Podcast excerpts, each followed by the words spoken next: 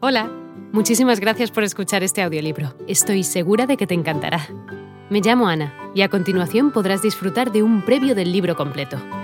Si te gusta lo que escuchas podrás descargártelo completamente gratis desde mi web, www.escúchalo.online. Un abrazo. Instrumento que, según Einstein, le produjo una profunda impresión. Según Einstein, tenía que haber algo atrás de los objetos, muy en lo profundo. Más adelante, cuenta que también de niño le regalaron un libro de geometría, y él se impresionó por la exposición clara y certera del libro. Pero en general, a pesar que de niño tenía dotes para ciertas artes y capacidad de sorpresa, el pequeño Albert fue un niño quieto y ensimismado, quien tuvo un desarrollo intelectual lento. El propio Einstein atribuyó esa lentitud al hecho de haber sido la única persona que elaborase una teoría como la de la relatividad. Decía que un adulto normal no se inquieta por los problemas que plantean el espacio y el tiempo, pues considera que todo lo que hay que saber al respecto lo conoce ya desde su primera infancia. Yo, por el contrario, he tenido un desarrollo tan lento que no he empezado a plantearme preguntas sobre el espacio y el tiempo hasta que he sido mayor.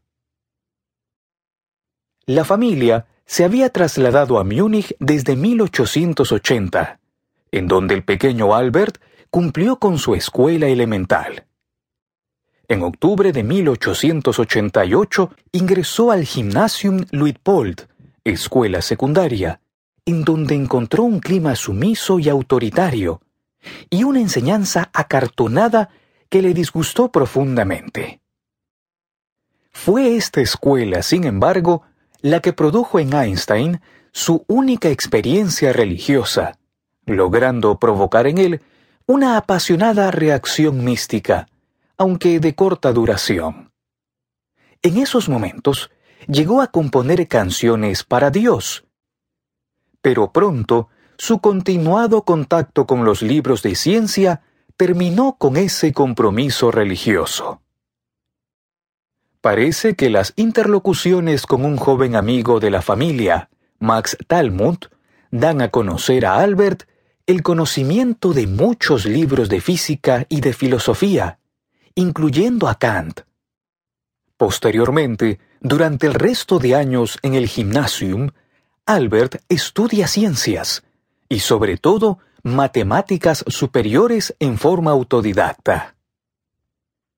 Por necesidades de la pequeña fábrica familiar de instrumentos electrónicos establecida en asociación con el tío Jacob Einstein, la familia se muda en 1894 a Milán y poco después a Pavia. Pero su familia deja a Albert en Múnich para terminar la escuela que tanto le disgusta.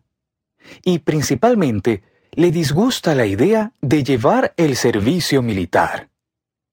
Para ello, encuentra una solución que está en la propia ley alemana. Si sale de Alemania antes de cumplir los 17 años, no estará obligado a regresar para cumplir con el servicio militar.